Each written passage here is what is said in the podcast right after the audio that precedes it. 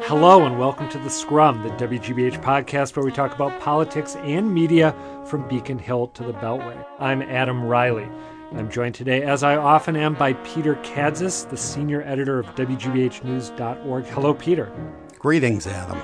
Peter, I know it's not what we're here to talk about, but I got to ask you, did you go out and get your brand new GE tattoo yet? I bought another light bulb. Nice. Would you like me to opine about the significance? I would. Is this a good thing for Boston? Yes, it is a good thing. And it should be a reminder to those people who were promoting the Olympics because Boston was a washed-up backwater, that Boston has a lot to offer. I would say Boston will offer an awful lot to GE. We already have, right? Some tax incentives. Are you talking Boston offering a lot to GE or GE to Boston? No, I meant Boston offers a lot to GE. Okay. Anyone who's seen the most recent and very amusing General Electric ads about a young guy who is a programmer and he's writing code to make the world a better place will recognize that Boston is one of the coding capitals of the world, and it's a good move for GE. What would you say to those listeners of ours who may be participating in that Make GE Pay hashtag that is currently trending on Twitter? They don't like the tax incentives that are being offered to GE by the city, the financial incentives being offered by the state of Massachusetts. Do they have a point? No. The incentives, as far as we know what they are really pretty typical. I would say that GE should be made to pay its federal income taxes, of which it pays next to nothing or maybe even a negative number if that's possible. But Boston and Massachusetts have offered them, a very good but pretty standard package. All right, on to the matter at hand. Peter and I recently sat down with Michelle Wu, the new president of the Boston City Council. Symbolically, her election was a big deal. She's the first Asian American ever to hold that role. We started out by asking Wu why, in her inaugural speech, she cited transparency as her number one goal. And I would say she gave us two answers. First, she said that when she initially tried to navigate government as an outsider, after her mother was stricken with mental illness and she became the de facto guardian for her two younger sisters, she found it really daunting and unpleasant. So now that she is in a position of power, she wants to make sure other people don't have that kind of experience. But Wu also says that when it comes to transparency, there is a big upside for politicians. I think one of the biggest challenges for politicians and elected officials is the gap between what we do day to day, the work that we do inside our offices or in our jobs, the gap between that work and the understanding of what we're doing out in the general world, among the general public. The bridge between that is often the media, right? So people will understand what their government is doing by opening up the paper or going online to read, and then the media only covers the sort of selectively, you have to sell papers and you can't cover everything. And we don't have the resources we had. Yep. So you pick and choose, and the filtering creates very strange and I think negative incentives for politicians, where one, you are incentivized to get that next media splash and therefore create this controversy, even if it's not necessarily the most effective way to get something done. Or if there's some big controversy that's important, but you don't want that to be the only thing people associate you with, then it incentivizes you not to get involved and to be paralyzed. So the more transparent we are, the better we're able to bridge that. Peter, do you buy the argument Michelle Wu is making there? I buy some of it. I think she's being shrewd and sophisticated, but perhaps excessively high-minded. Let's not forget that she's a bridge figure. She's trying to bridge the gap between the older traditionalists and the younger progressives. And the older traditionalists really took it in the nose with this, I would say, boneheaded move to increase their own pay. Right. And I think she's very skillfully maneuvering. I give her high marks for that. She's in a leadership position. Her job is to bring the council together. And I think if you accept my premise, that's a smart answer. Hold that thought about the pay raise, because Michelle Wu had a bit more to say about that topic later. First, though, we asked Wu for an example of work that the council has done that didn't get the attention it deserved. And I have to say the answer she gave took me totally by surprise. One example of sort of micro-level policy, an ordinance that we had been debating around sandwich board signs, right? So the signs that you see out on the sidewalks in front of businesses that advertise a daily special or, you know, discounts or whatever's on the menu. We had started hearing from different neighborhoods that it was unclear what the rules were. Sometimes the BRA was involved, sometimes it was ISD, and the enforcement was also uneven. You know, there are certain neighborhoods where a board would take up the entire narrow sidewalk and it was fine, and then other neighborhoods where there were much wider sidewalks, but business owners were still getting ticketed. So Mayor Walsh proposed an ordinance, the council debated it, we had a couple working sessions on it, and we ended up with a policy that really, I think, tries its best and for a one-year trial period, balances accessibility with small business owners' interests, with pedestrian access. But it's something that really can have an impact on how our neighborhoods look, how people feel when they're going down their streets. And I don't think it was covered in any major media outlet or any source. How about the neighborhood weekly newspapers? Did they cover it? You know, I don't know. And a lot of that is on us, right? So we have so much going on in our daily jobs that we need to remember to put out those press releases and make sure people know what's happening. But the way that that the council got the most feedback on it was through an app that we had partnered with. So we partnered with Agora to live stream the hearings and get feedback from business owners who couldn't be here in person that day to testify, and also through the city council notes, got a lot of emails in response. So what's something that might happen in the next year or two as you run this body or preside over this body that would change the way information about something like that gets out? I'm hoping with the city's website relaunch that our council's website will have a feature to be able to track every docket that's been filed. Right now, if you want to see what documents are available, what documents are presented at any hearing, or see the meeting minutes or the results, you sort of have to email someone who will reach out to the committee chair and staffer, and then they'll send it back to you, and then it might get posted somewhere, but it's not available when you go to the website. So something where you can filter what was filed, when was it filed, what committee is it sitting in, how many days has it been there, what are all the documents attached to it, that would enable anyone to comment on the business of the council and to see as a whole, what are we doing, what are we taking action on. Now, Peter, unlike me, you actually live in the city of Boston. Did the council do you and your fellow residents a great service by standardizing sandwich board protocol? Yes, they did. I remember 17 years ago when we were pushing baby carriages for twins, my wife and I sometimes cursing because our passageway was blocked by oversized sandwich boards.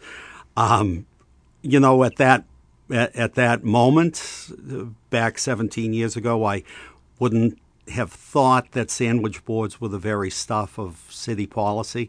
But listen, this is what urban governance is about. Menino would have loved this issue. This is the granularity of life in the city, and this is where the city council can make a difference. All right. After she was elected, Wu also praised her colleagues on the council, saying that they do a superb job, even though they're often subjected to unfair scrutiny. That was the word she used, unfair. So we asked her what she meant by that. So I think last year, over the last term, you know, we get a good sense of knocking on doors and talking to people what their image of the city council is. And across the board, people are talking about the pay raise, right, over the last year and maybe even a little before that. And it just felt like there was a big disconnect between the time we were putting in, the things that we were getting done around paid parental leave, environmental, you know, diesel emissions, around immigration and protecting immigrant communities. That wasn't really penetrating into the general consciousness, but this persistent focus from the media on the pay raise and the potential controversies, the vote, every single step of that was covered. One, not really recognizing that there is this tension, right? So the way that it happened last year was very different from the way that previous pay raises have occurred for counselors, in that in times past, there was very little, I don't think there were really any public discussions, no hearings, no working sessions, just a proposal and a vote, maybe one bad media story or one short cycle, and then done. And that's, again, going back to the sort of warped incentives on politicians, right? We talk about transparency, we talk about wanting to air the business of the council before, you know, in open ourselves up to scrutiny, but in some ways, we all know that the easiest and quickest way to get something done is to do it behind closed doors without any of that and avoiding all that controversy. So I think what I wanted to recognize is that my colleagues put in, all of us on the council put in a lot of time doing work for residents. For the record, we should probably note that Michelle Wu voted against the pay raise in question. Well, let's put it this way. Her colleagues on the council, especially the older, more senior ones, especially Bill Linehan, should give her a hearty round of applause because she's really covering from them big time. As I said, she's covering for them here? For them big time. And by her vote, she clearly didn't agree with them. She's very high-minded. I'm not. I'm cynical. What Linehan wanted to do by raising the council's salary was boost his potential take-home on his pension should he retire in the near future. Whenever you look at pay raises by elected officials in City Hall or at the State House, think pensions, because people who are going to retire want to up their last their last take-homes, because that's what your pension is based on. You sound like Howie Carr here. Well, Howie's right about some things. And let's just say she's being very high-minded. She's playing the leadership card very skillfully, but it is kind of a crock. Huh. Oh, kind of a crock. A first time ever usage of that term on the scrum. Well, if she's covering for her more conservative colleagues, and in particular Bill Linehan, we probably shouldn't be surprised, right? Because she also did Bill Linehan a solid 2 years ago when she voted for him for council president. No, I would say those are in very different categories. They were apples and oranges. Well, let's hear what Michelle Wu herself had to say when we asked her about her decision to back Bill Linehan 2 years ago for council president. I had assumed, by the way, that when she gave that comment in her inaugural speech about unfair scrutiny, that she was thinking of all the flack that she took for backing Linehan over Ayanna Pressley. But she says that wasn't what was on her mind. What happened 2 years ago with my council presidency vote was, I think as has been written about extensively, a learning experience for me. But, you know, I try to be the same person, and my number one goal is to be the same person in and out of politics, that I'm going to make careful decisions based on the facts, and when I give my word, stick to it, vote my conscience. I thought your vote for the previous council president, for Mr. Linehan, was a stroke of genius. I saw it as, you know, the city council equivalent of bipartisanship, since everyone's a Democrat in the Boston City Council. It was like, which wing of the party? But that my opinion, you know, really doesn't matter. Will progressives ever get over the fact that you vote for Linehan? I have had so many conversations with folks to really emphasize, please look at the entire record, right? And the entire record of the entire council. We voted unanimously last term to pass a groundbreaking ordinance ensuring that city workers who needed access to transgender, to gender affirmation surgery or hormone therapy received full coverage in terms of healthcare benefits. It happened before the state government picked it up. It's happened and then set the tone really across the country. We got national coverage for that. All 13 members of the council voted for it. All 13 members of the council voted for the Trust Act. to carve out local law enforcement from federal immigration laws, where we thought that that was creating a wedge between community and law enforcement, wanting to create that productive relationship.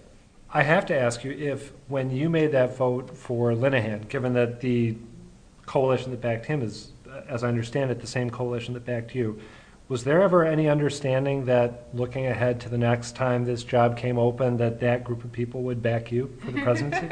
No, there was absolutely no discussion. And I think, I mean, had I had that would take a whole lot of, I think, self-importance and guts maybe to say, I just got elected to a job, and next time I'm going to base my vote on the fact that you're going to put me in this seat next time. So no, that was not part of any initial conversations.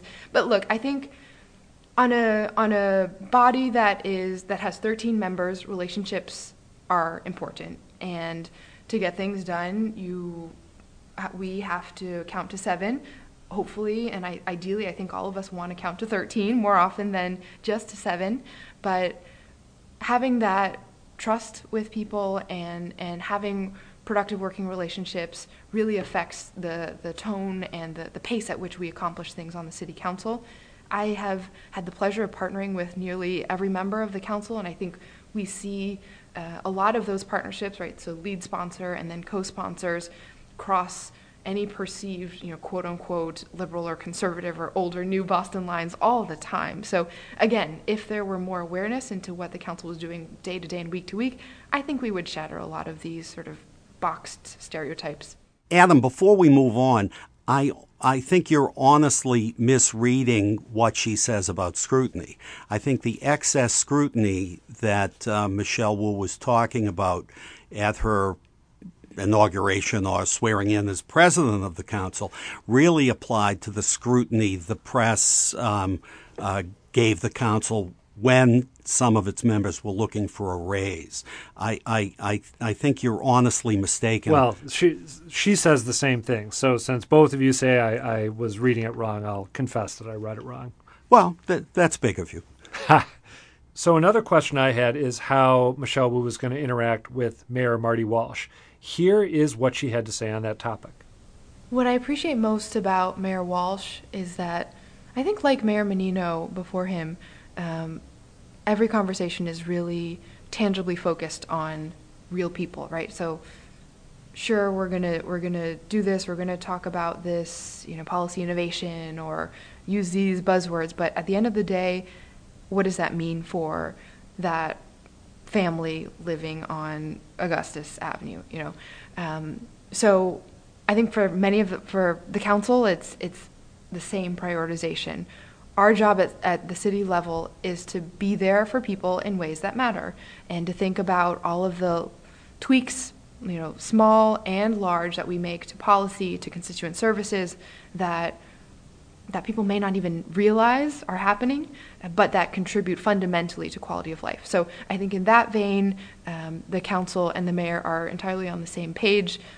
I think many of the administration and the mayor's focus on innovation and his new thriving, healthy, innovative sort of mantra for the city fits very nicely with the priorities that I've heard expressed from my colleagues as well. All right, so there's broad philosophical agreement and substantive agreement. Any points of disagreement worth highlighting? I think I've had a couple conversations with the mayor about this new role that I'm taking on, and he has always been very open to the idea we're not going to agree 100% of the time. I think had the Olympics conversation proceeded on further, we probably would have disagreed more sharply, and there was never any sort of residual personal impact or we didn't feel that there was any impact on any other policy conversation that I had with him. So I really appreciate that he is open and willing to engage in that line of communication, agreeing or disagreeing. There are certainly going to be hot-button issues that come up over the next term. Urban renewal and the BRA is going to be big. We have a new bargaining contract that the council is going to be evaluating. We're talking about how to create more affordable housing. There are a lot of things that will be before the mayor and the council jointly that we'll have to dive into the details on. I'm really glad you brought up the BRA and the extension of the BRA's urban renewal powers. What is your take right now on whether it makes sense for the BRA to keep those powers? I've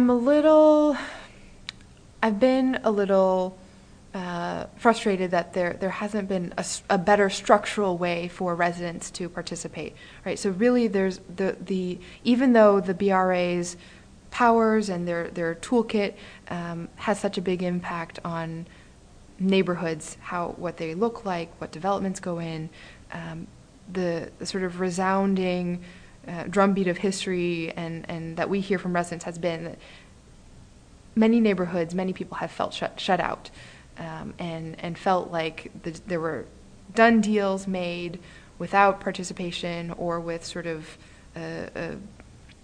minimal attempt at actually engaging people. Today's BRA is very different than the BRA of 30, 40 years ago, and I think we all recognize that. However, the rules that they're asking for, the powers they're asking for, are the same as were in place then. So we need to really have a conversation about the BRA's continued role in development as it relates to the city and the planning and development that happens within City Hall, or within the other agencies, I should say, and how we engage communities and neighborhoods in having meaningful feedback. Much of the feedback that I've heard on the urban renewal proposal has not been positive from the general public. I think our role on the council is to be a voice for people, for neighborhoods and for residents.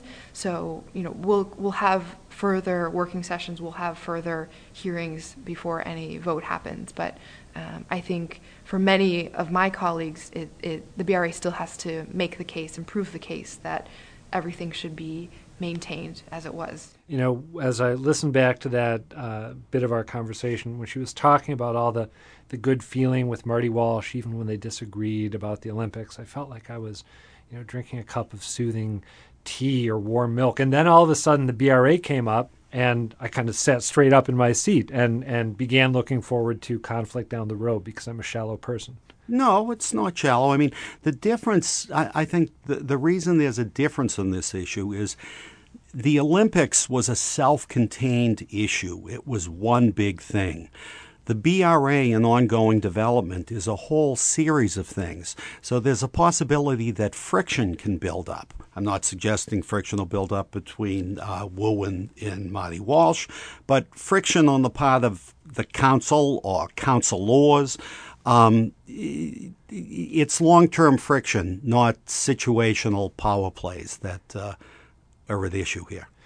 Wu also had some really interesting things to say, I thought, about what the future of Chinatown is going to be. Let's take a listen to her musings on that topic. The word that popped into my head when you first started asking the question was terrifying.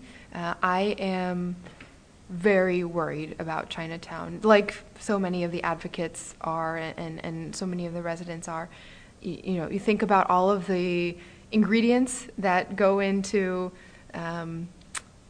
the potential for gentrification and turnaround, right? Proximity to downtown, buildings that haven't been developed in a really long time that are still in large part owned by residents or local business owners who many years ago invested in purchasing their entire buildings back when it was still the red light district, back when there were a huge number of public safety issues. So that all of that makes for very just very precipitous change in the neighborhood. Every time we have a property owner who is now, getting up and wanting to enjoy their retirement, and if the next generation doesn't want to go into the restaurant business because they have grown up seeing success as moving out into the suburbs or becoming a professional in a different field, not wanting to take over, not being able to, or not wanting to hand over the business to the next generation, developer comes knocking on the door saying, I will take this over for you gladly, planning to knock it down, do something huge for exponential profits, you can't ask people not to cash in for their kids and their grandkids' futures. So how can we start to structurally think about putting in place protections where we still can? It's a conversation that in many ways is urgent and at crisis level for Chinatown, but still relevant for other neighborhoods, which, if we keep going the way that we're going now, will be where Chinatown is very shortly. How can we identify the parcels that are left and really focus on turning them into affordable housing wherever we can, into other community spaces? How can we leverage housing innovations like land trusts or other policy changes that will ensure that all of the development coming to Boston helps to anchor our longtime residents and neighborhoods as well, and not just create more luxury downtown. The future of Chinatown is, as Michelle Wu says, I think very iffy. Without some creative thinking, I think Chinatown as we now know it is a thing of the past. I think there is some hope. We could look at communities like the North End, see how has the North End managed to hold some its ethnic identity. But the big villain here is not City Hall. It's real estate prices. It is the invisible hand of the marketplace, which is not distributing goods and services to Bostonians, but in many cases, except for the lucky few who own their property, choking the life out of it. So it's a tough one. And if the North End is the best case scenario, I probably have mentioned this to you before, but I grew up in the Midwest, but every summer we would come out to see my father's family in Connecticut. We'd always fly into Logan. We'd park under the Central Artery, and then we'd walk over to the European for a meal. That was our little family ritual. And then we would drive to Connecticut. And I feel like, just thinking back to the North End, I remember visiting as a kid in the 80s. It is so radically different now, in part because of the market forces you're talking about, in part because of the Big Dig. It looks a little bit like the North End I remember, but not that much. So if that's the best case scenario, Chinatown's going to look really, really different too. Yeah. Well, finally, Peter had the good sense to ask Michelle Wu about her relationship with Elizabeth Warren. You were struck, Peter, by the fact that on Michelle's barely decorated walls in her new office, there were, among other things, a picture of her with Frank Chin. Now, you're much better qualified to describe Frank Chin's role in Chinatown and Boston than me. Who is Frank Chin? Well, Frank Chin is the most influential private citizen in Chinatown. If Frank Chin were Irish, he'd be called a boss. He's also, I think in the tradition, in a culture that reveres and respects old age, I think Frank Chin has a special place. That's on one wall. On the other wall is Senator Elizabeth Warren, also a figure of much respect. But depending on which way you're standing, on the left and the right, on the right and the left, it really struck me that on the two walls of her barely decorated office, she had just moved in the day or two before we got in there, you see Frank Chin, Elizabeth Warren. And I think it's an oversimplification, but those, I think, are the polarities of her world. I remember that first day of contracts law, and she walked in, all business, hello, welcome to Harvard Law School, the first day of class, just straight to the books. And over the course of the term, we really understood that, one, we had to be prepared for Professor Warren's class, and two, she was just an incredible teacher, and that was recognized through student evaluations year after year. But after she would teach us on Monday and Tuesday mornings, she would get on the plane, go to D.C., and then grill the regulator. She was overseeing TARP at that point, so we could watch her on C-SPAN and then not feel so bad about ourselves that we didn't perform well in class with that same Socratic method. I think what I appreciate most is that she has always, every time she's given advice, it's really been about sticking to core values, sticking to what's true to yourself, And when your values are those that include everyone and not just the privileged few, that's what you listen to, and that's the guiding force.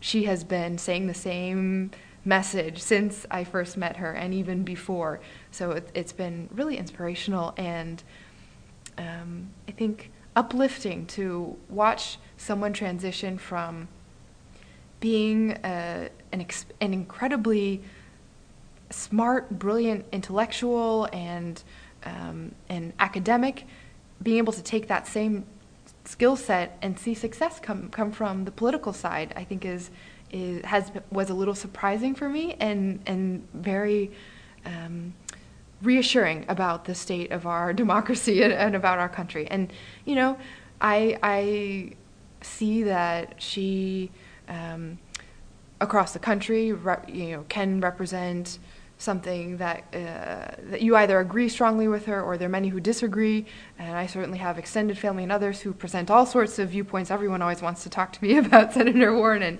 and what they think, but no matter who you talk to, everyone acknowledges and appreciates that she always speaks her mind and says what she believes, no matter what the pushback or reaction is going to be, and I think that should be a guiding model for all of us in politics.